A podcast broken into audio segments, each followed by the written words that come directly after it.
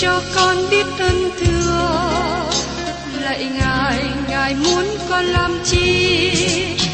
Lời ngài là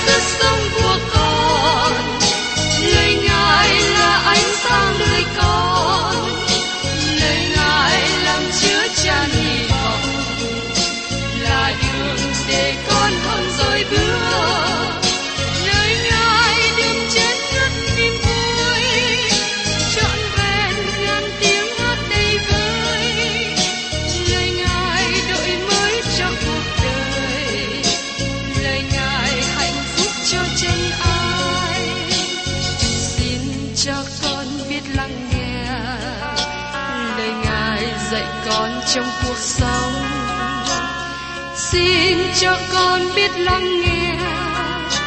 Lời ngài từng theo bước đời con. Xin cho con biết sẵn sàng chờ đợi và vẫn nghe theo chúa.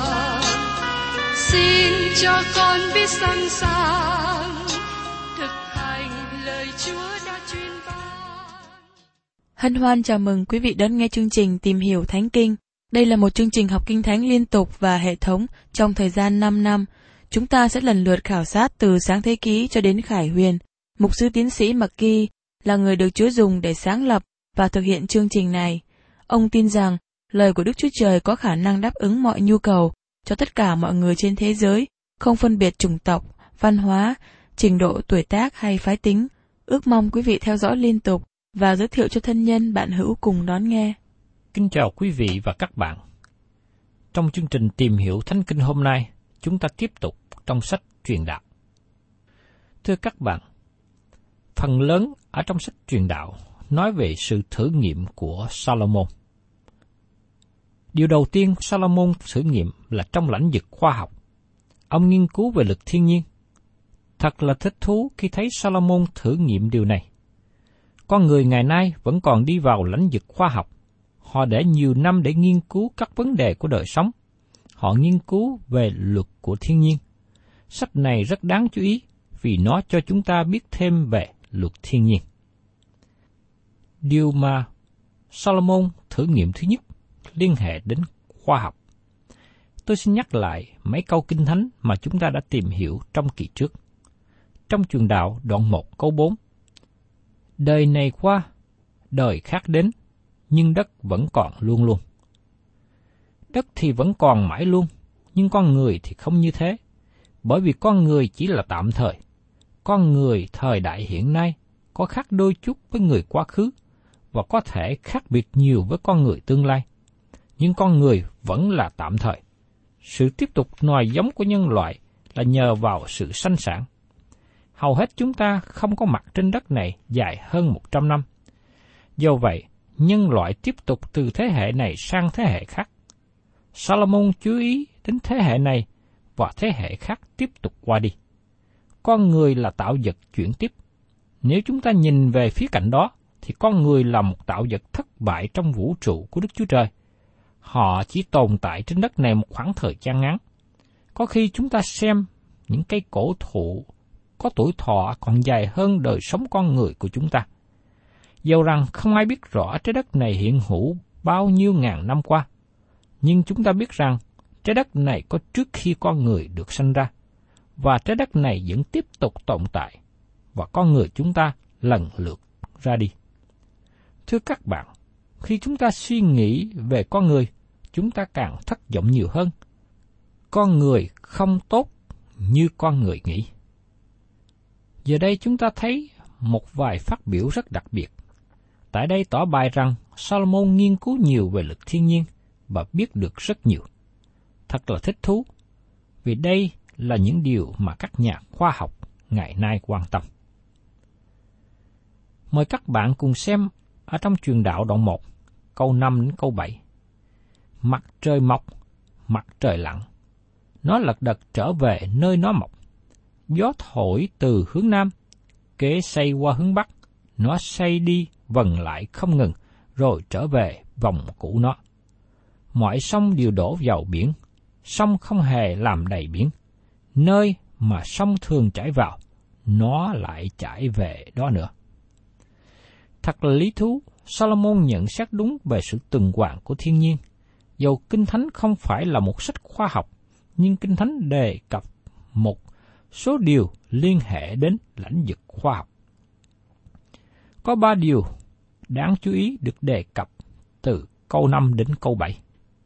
Thứ nhất, mặt trời mọc, mặt trời lặn. Có một sự tiếp nối tuần hoàn trong thiên nhiên, nhưng đó cũng là điều chúng ta lệ thuộc vào. Chúng ta tính thời gian mặt trời mọc, và các bạn cũng lệ thuộc vào việc mặt trời lặn. Chúng ta làm việc và sinh hoạt căn cứ vào thời gian mặt trời mọc lên rồi mặt trời lặn xuống. Chúng ta dùng những thực ngữ lớn để nói, nhưng sự thật chúng ta thấy và biết rằng mặt trời mọc lên và hạ xuống bởi sự tuần hoàn của trái đất. Chúng ta đứng trên trái đất vững chắc này, và chúng ta thấy mặt trời đi lên và lặn xuống. Chúng ta thấy mặt trời xuất hiện và biến mất theo một luật lệ. Điều chúng ta chú ý thứ hai, đó là gió thổi về hướng Nam, kế xây qua hướng Bắc. Ngày nay, chúng ta biết một số phương pháp về cách gió thổi. Do vậy, trong thời hiện đại này, chúng ta vẫn không dự đoán đúng hoàn toàn về thời tiết. Chúng ta thường nghe dự báo thời tiết trên radio, trên truyền hình, nhưng các dự đoán này chỉ đúng được một phần nữa. Chúa Giêsu đã nói với ông Nicodem ở trong sách Giăng đoạn 3 câu 8. Gió muốn thổi đâu thì thổi, ngươi nghe tiếng động, nhưng chẳng biết gió đến từ đâu và cũng không biết đi đâu. Hãy người nào sanh bởi Thánh Linh thì cũng vậy. Chúng ta không thể nào nói được gió đến từ đâu và sẽ đi đâu. Không ai có thể chế ngự hay điều khiển được gió. Vì thế, chúng ta thấy nhiều hoàn cảnh trái ngược nhau. Có nơi nước quá nhiều, có nơi hạn hán, thiếu nước. Điều chú ý thứ ba, nói đến mọi sông đều đổ vào biển, sông không hề làm đầy biển. Salomon nói về luật bốc hơi nước và độ ẩm trong không khí. Gió thổi mang theo độ ẩm của nước phủ trên mặt đất và sau đó đổ xuống đất. Cả tuần tử này đi theo một số luật chính xác đặc biệt. Không có gì xảy ra một cách bất ngờ, dầu rằng chúng ta thường nghĩ như thế. Trong câu 4, chúng ta có một lời phát biểu liên quan đến luật của thiên nhiên, mà nó rất thích ứng với những gì con người thời đại hiện nay biết đến. Khi so sánh với những điều được viết khoảng 3.000 năm trước đây là một nhận xét rất tốt. Trong khi đó, chúng ta thấy nhiều kết luận hay mê tín trái ngược với lợi của Đức Chúa Trời. Bây giờ mời các bạn cùng xem tiếp ở trong sách truyền đạo đoạn 1 câu 8. Muôn vật thải điều lao khổ, loài người không thế ra được, mắt không hề chán ngó, tai chẳng hề nhạm nghe. Giờ đây chúng ta để ý đến một điều khác nữa. Điều này gần như không đúng sự thật trước đây. Nhưng từ khi phát triển TV làm cho sự việc đúng rõ ràng hơn. Nhiều người xem TV hàng giờ từ ngày này sang ngày khác. Tại sao như thế? Bởi vì mắt của họ không thỏa lòng với những gì họ thấy. Lỗ tai của họ không đầy với những gì họ nghe. Hầu hết chúng ta thích đi đến những nơi mới để thấy cảnh lạ. Đây là một trong những điều vui của đời sống. Nó là một trong những điều chúng ta vui thú sống trong một quốc gia tốt đẹp. Chúng ta cũng tạ ơn Đức Chúa Trời vì được sống trong một quốc gia tốt đẹp và trong một vũ trụ tốt đẹp. Con người không hề chán để khám phá vũ trụ. Khi càng học nhiều, càng thấy nhiều, và rồi muốn học hỏi thêm. Có khi trở nên thất vọng bởi vì vũ trụ này quá lớn, trong khi con người quá nhỏ. Nhưng tôi thấy rằng, trong các tạo vật của Đức Chúa Trời, chỉ có con người hiểu được về vũ trụ của Ngài. Con chó cũng nhìn thấy mặt trăng vào ban đêm, nhưng mặt trăng không có ý nghĩa gì đối với nó. Nó cũng không nhận thức rằng nó đang sống trong vũ trụ rộng lớn. Tôi tin rằng thế giới của con chó rất nhỏ khi cho chó cái xương, nó ngồi và gặm mãi. Nhưng đôi mắt và lỗ tai con người không bao giờ thỏa mãn. Con người luôn muốn khám phá thêm. Và mời các bạn cùng xem tiếp trong truyền đạo đoạn 1, câu 9 đến câu 10. Điều chi đã có, ấy là điều sẽ có. Điều gì đã làm, ấy là điều sẽ làm nữa. Chẳng có điều gì mới ở dưới mặt trời. Nếu có một vật chi mà người ta nói rằng hãy xem, cái này mới, vật ấy thật đã có rồi trong các đời trước ta. Nhiều người nghĩ rằng họ có một điều mới khi họ chế tạo ra một vật mới. Khi tôi còn nhỏ, tôi thấy cái radio để nghe tin tức, nghe cổ nhạc, nghe cải lương. Gần đây, chúng ta thấy truyền hình, đường dây điện thoại được lập ra để nói chuyện khắp nơi. Bây giờ, có điện thoại di động cầm tay nữa. Vào cuối thế kỷ 20 và đầu thế kỷ 21, kỹ thuật máy vi tính, máy điện toán phát triển rất nhiều. Con người nghĩ rằng đó là những khám phá mới, nhưng tác giả truyền đạo nói rằng chẳng có điều gì mới ở dưới mặt trời. Tôi xin lấy một hình ảnh để giải bài thêm. Trước đây tôi nghe kể lại, cha mẹ tôi gặp nhau khi làm ruộng và cưới nhau. Sau này tôi gặp vợ tôi trong nhà thờ và cưới nhau. Con tôi gặp bạn của nó ở trường đại học và cưới nhau. Hiện nay, tôi thấy thanh niên nam nữ tìm hiểu nhau qua mạng lưới vi tính và điện thoại di động cầm tay. Con người ngày nay tưởng rằng đó là điều mới. Môi trường có thể thay đổi, có nhiều máy móc mới được chế ra, nhưng sự thật không có gì mới dưới mặt trời này. Nam nữ gặp nhau, tìm hiểu nhau, kết hôn nhau. Chỉ có cách thức thay đổi, văn hóa thay đổi, nhưng con người vẫn không thay đổi. Tôi nghe có người nói rằng bom nguyên tử là điều mới, nhưng thật ra bom nguyên tử đã có thời gian rất lâu trước đây, nhưng người ta chưa biết. Giờ đây khi chế được một trái bom nguyên tử nhỏ, con người muốn hăm dọa, gây hấn hay là lên mình với các quốc gia lân bàn. Trong khoảng hai thập niên gần đây, máy vi tính hay còn gọi là máy điện toán phát triển rất mạnh. Nó là bộ óc điện tử giúp cho con người làm việc. Nhưng thật ra, máy vi tính không có gì mới, bởi vì Đức Chúa Trời tạo dựng nữa nên bộ óc con người còn tinh vi hơn máy vi tính nhiều lần. Bởi vì không có một máy móc nào làm thỏa mãn nhu cầu con người. Nhưng có một điều mới làm cho con người thối thỏa và phước hạnh. Đó là sự sanh lại mới, mà chúng ta gọi là sự tái sanh. Khi các bạn tiếp nhận Giêsu là Chúa cứu thế, các bạn được sự tái sanh, các bạn được đổi mới, các bạn được trở nên một người mới trong đấng Christ. Và tôi mong ước rằng các bạn kinh nghiệm được điều này khi đến với Chúa Giêsu. Bây giờ mời các bạn cùng xem tiếp trong truyền đạo đoạn 1 câu 11. Người ta chẳng nhớ các đời trước, và các đời sau những người đến sau cũng sẽ chẳng nhớ đến nữa. Solomon cố gắng tìm kiếm sự thỏa lòng khi nghiên cứu về khoa học thiên nhiên, nhưng ông cũng đi đến kết luận này. Con người muốn trở nên quan trọng, muốn cho cả thế giới biết về mình, nhưng điều đó không kéo dài bao lâu.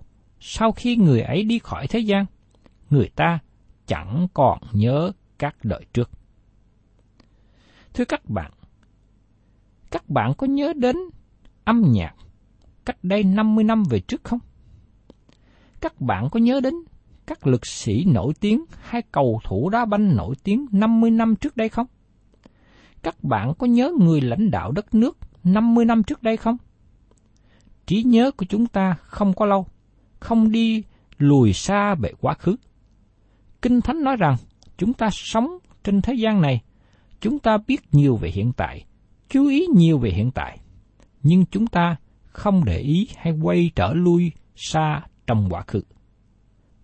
Các bạn thấy rằng Solomon đang làm một thử nghiệm lớn. Ông để vào lò thử nghiệm của đời sống. Ông thử mọi điều con người có thể làm. Trong thời của Salomon và cương vị là làm vua, Salomon có thể đi vào bất cứ lĩnh vực nào mà ông muốn. Không có nhiều người ngày nay có thể thực hiện được nhiều điều như Salomon đã làm. Trước nhất, ông nghiên cứu về lực tự nhiên và chúng ta thấy rằng ông không tìm thấy điều gì có thể học trong thiên nhiên hay trong khoa học. Không có điều gì mới trong thế gian này để nó có thể đem đến một điều mới làm thỏa mãn cho đời sống của ông. Vì thế, Salomon đi đến sự thử nghiệm kế tiếp trong lãnh vực về sự khôn ngoan và triết học. Mời các bạn cùng xem tiếp ở trong truyền đạo đoạn 1, câu 12 và 13. Ta là người truyền đạo, đã làm vua Israel tại Jerusalem. Ta chuyên lòng lấy sự khôn ngoan mà tra khảo mọi việc làm ra dưới trời. Ấy là một việc lao khổ mà Đức Chúa Trời đã giao cho loại người để lo làm.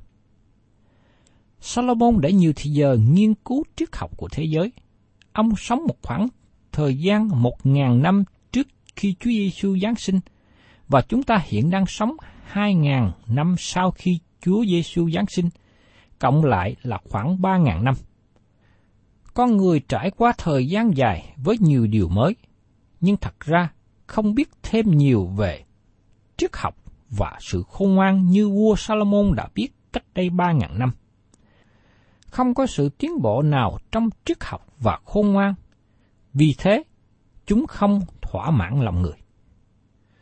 Và tiếp đến trong sách truyền đạo đoạn 1 câu 14, ta đã xem thấy mọi việc làm ra dưới mặt trời, kìa thải điều hư không theo luồng gió thổi. Tất cả hệ thống triết học dẫn đến sự lờ mờ. Các bạn có thể làm một thử nghiệm tương tự như thế để biết được kết quả. Các bạn có thể để nhiều thì giờ cho đề tài này, và các bạn sẽ thấy có một sự lãng phí thời gian như thế. Chúng ta đang sống trong một thời kỳ mà các nền giáo dục tuyên bố rằng hệ thống giáo dục của quá khứ không tốt, chỉ lãng phí thời gian. Và tôi ngạc nhiên thấy rằng hệ thống giáo dục hiện nay cũng không tốt hơn trước đây. Tôi nghĩ rằng nó cũng chỉ lãng phí thời gian. Con người không bao giờ học được điều quan trọng mới nào, bởi vì con người không thể nào biết được về Đức Chúa Trời qua triết học và sự khôn ngoan. Sự hiểu biết về Đức Chúa Trời chỉ đến được, chỉ có được qua sự khải thị, do sự tỏ ra, sự tỏ bài của Đức Chúa Trời. Thường là triết học dẫn con người đến quan điểm bi quan của đời sống. Các bạn không thể nào tiếp lấy con người xác thịt và ban cho người đó sự giáo dục, rồi mong chờ sự giáo dục sẽ giải quyết những nan đề của đời sống. Bởi vì con người là tội nhân hư mất, chống nghịch với Đức Chúa Trời triết học và tâm lý học không thể nào thay đổi bản tánh con người, cũng như không thể nào cải sửa bản chất con người cũ. Và trong sách truyền đạo đoạn 1 câu 15 nói tiếp, Vật chi đã cong vẹo, không thể ngay lại được. Vật vi thiếu không thể đếm được. Như chúng ta thấy thân cây bị gió thổi làm cong, không thể nào bẻ ngay trở lại các bạn và tôi chào đời với bản tánh cũ, chúng ta có thể tiếp nhận sự học thức và làm nhiều điều để cải thiện nó. Nhưng Chúa Giêsu nói, hệ chi sanh bởi xác thịt là xác thịt. Các bạn và tôi đều là con người xác thịt. Đó là lý do mà chúng ta cần bản tánh mới, cần có con người mới.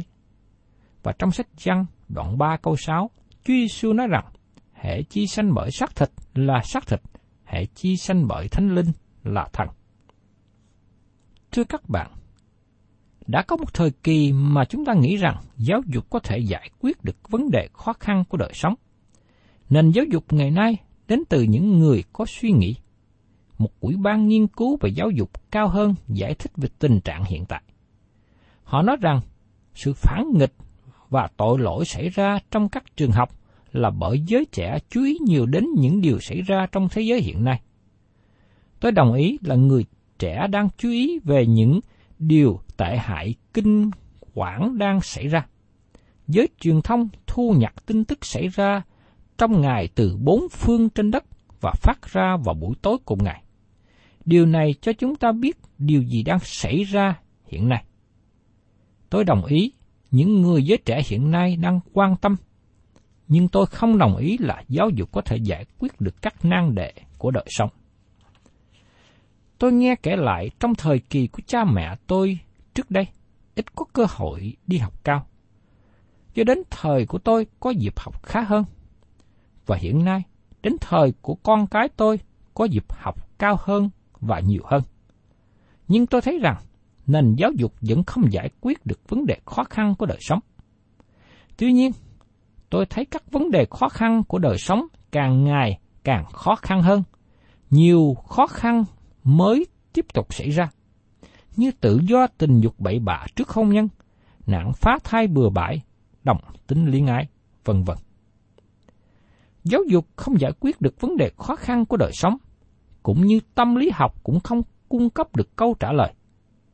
Trong thời của chúng ta có nhiều người khôn ngoan và mở ra chẩn nghi diện tâm lý để giải thích và giải quyết nhiều vấn đề khó khăn của đời sống. Họ chế ra một viên thuốc pha trộn gồm có kinh thánh, một ít chủ sinh và đường cát để vo tròn lại, rồi áo phía ngoài với một cái màu sáng tươi và cho đó là giải pháp của kinh thánh. Thưa các bạn, các giải pháp của tâm lý học không thể nào giải quyết được các vấn đề khó khăn trong đời sống con người. Chỉ có lời của Đức Chúa Trời chứa đựng câu trả lời cho khó khăn của đời sống cơ đốc nhân. Không có một giải pháp dễ dàng nào khác. Sự học hỏi và tìm hiểu lời của Đức Chúa Trời cần phải có nhiều thời gian và chốc đổ tâm tư. Salomon khám phá rằng sự khôn ngoan và triết học không cung cấp câu trả lời cho các nan đề khó khăn của đời sống. Và trong truyền đạo đoạn 1 câu 16, Salomon nói tiếp. Ta nói trong lòng rằng, này, ta đã được khôn ngoan lớn hơn hết thảy những người ở trước ta tại Jerusalem. Thật lòng, ta đã thấy nhiều sự khôn ngoan và tri thức. Tôi tin rằng Salomon có sự kiêu ngạo, khoe khoang tự phụ, khi ông khôn ngoan hơn những người khác.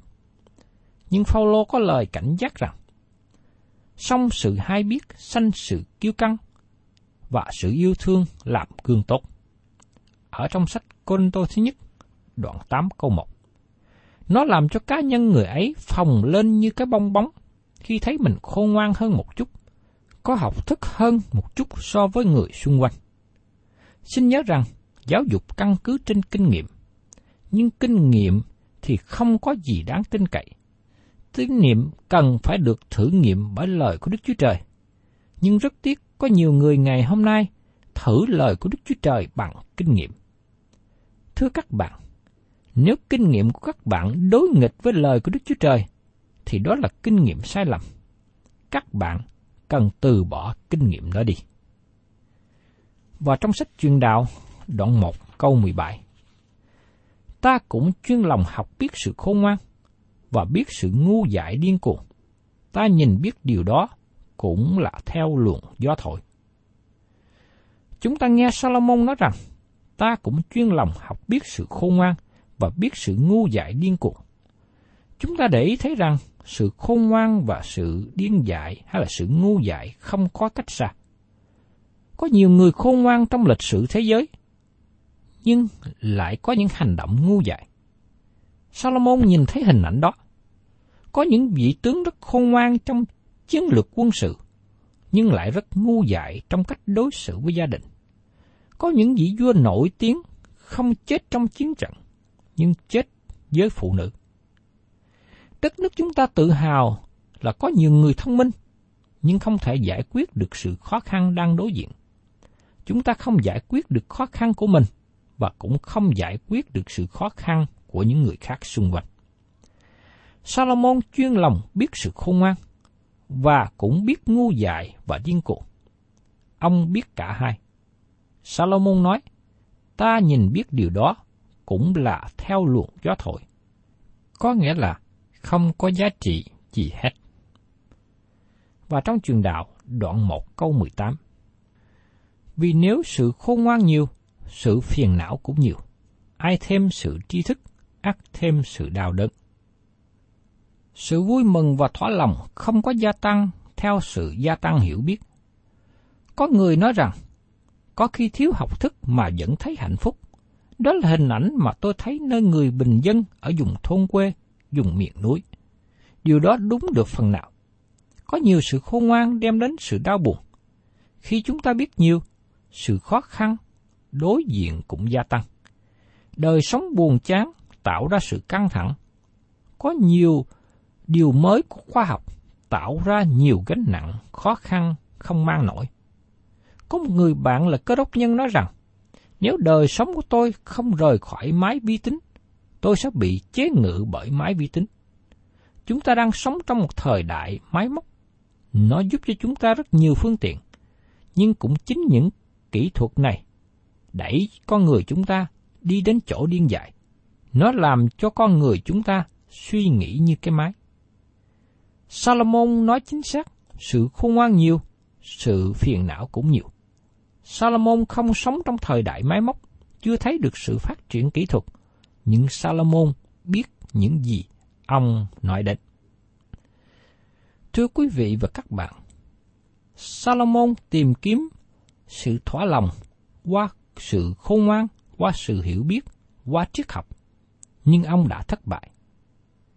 Tôi mong ước rằng nếu các bạn là những người đã thất bại như Salomon trước đây, tôi xin mời các bạn hãy đến cùng Chúa Giêsu là đấng làm cho các bạn có được sự thỏa lòng. Thân chào tạm biệt quý thính giả và xin hẹn tái ngộ cùng quý vị trong chương trình tìm hiểu Thánh Kinh kỳ sau.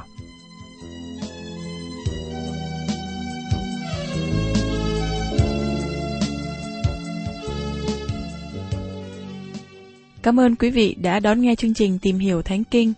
Nếu quý vị muốn có loạt bài này, xin liên lạc với chúng tôi theo địa chỉ sẽ được đọc vào cuối chương trình. Kính chào quý thính giả.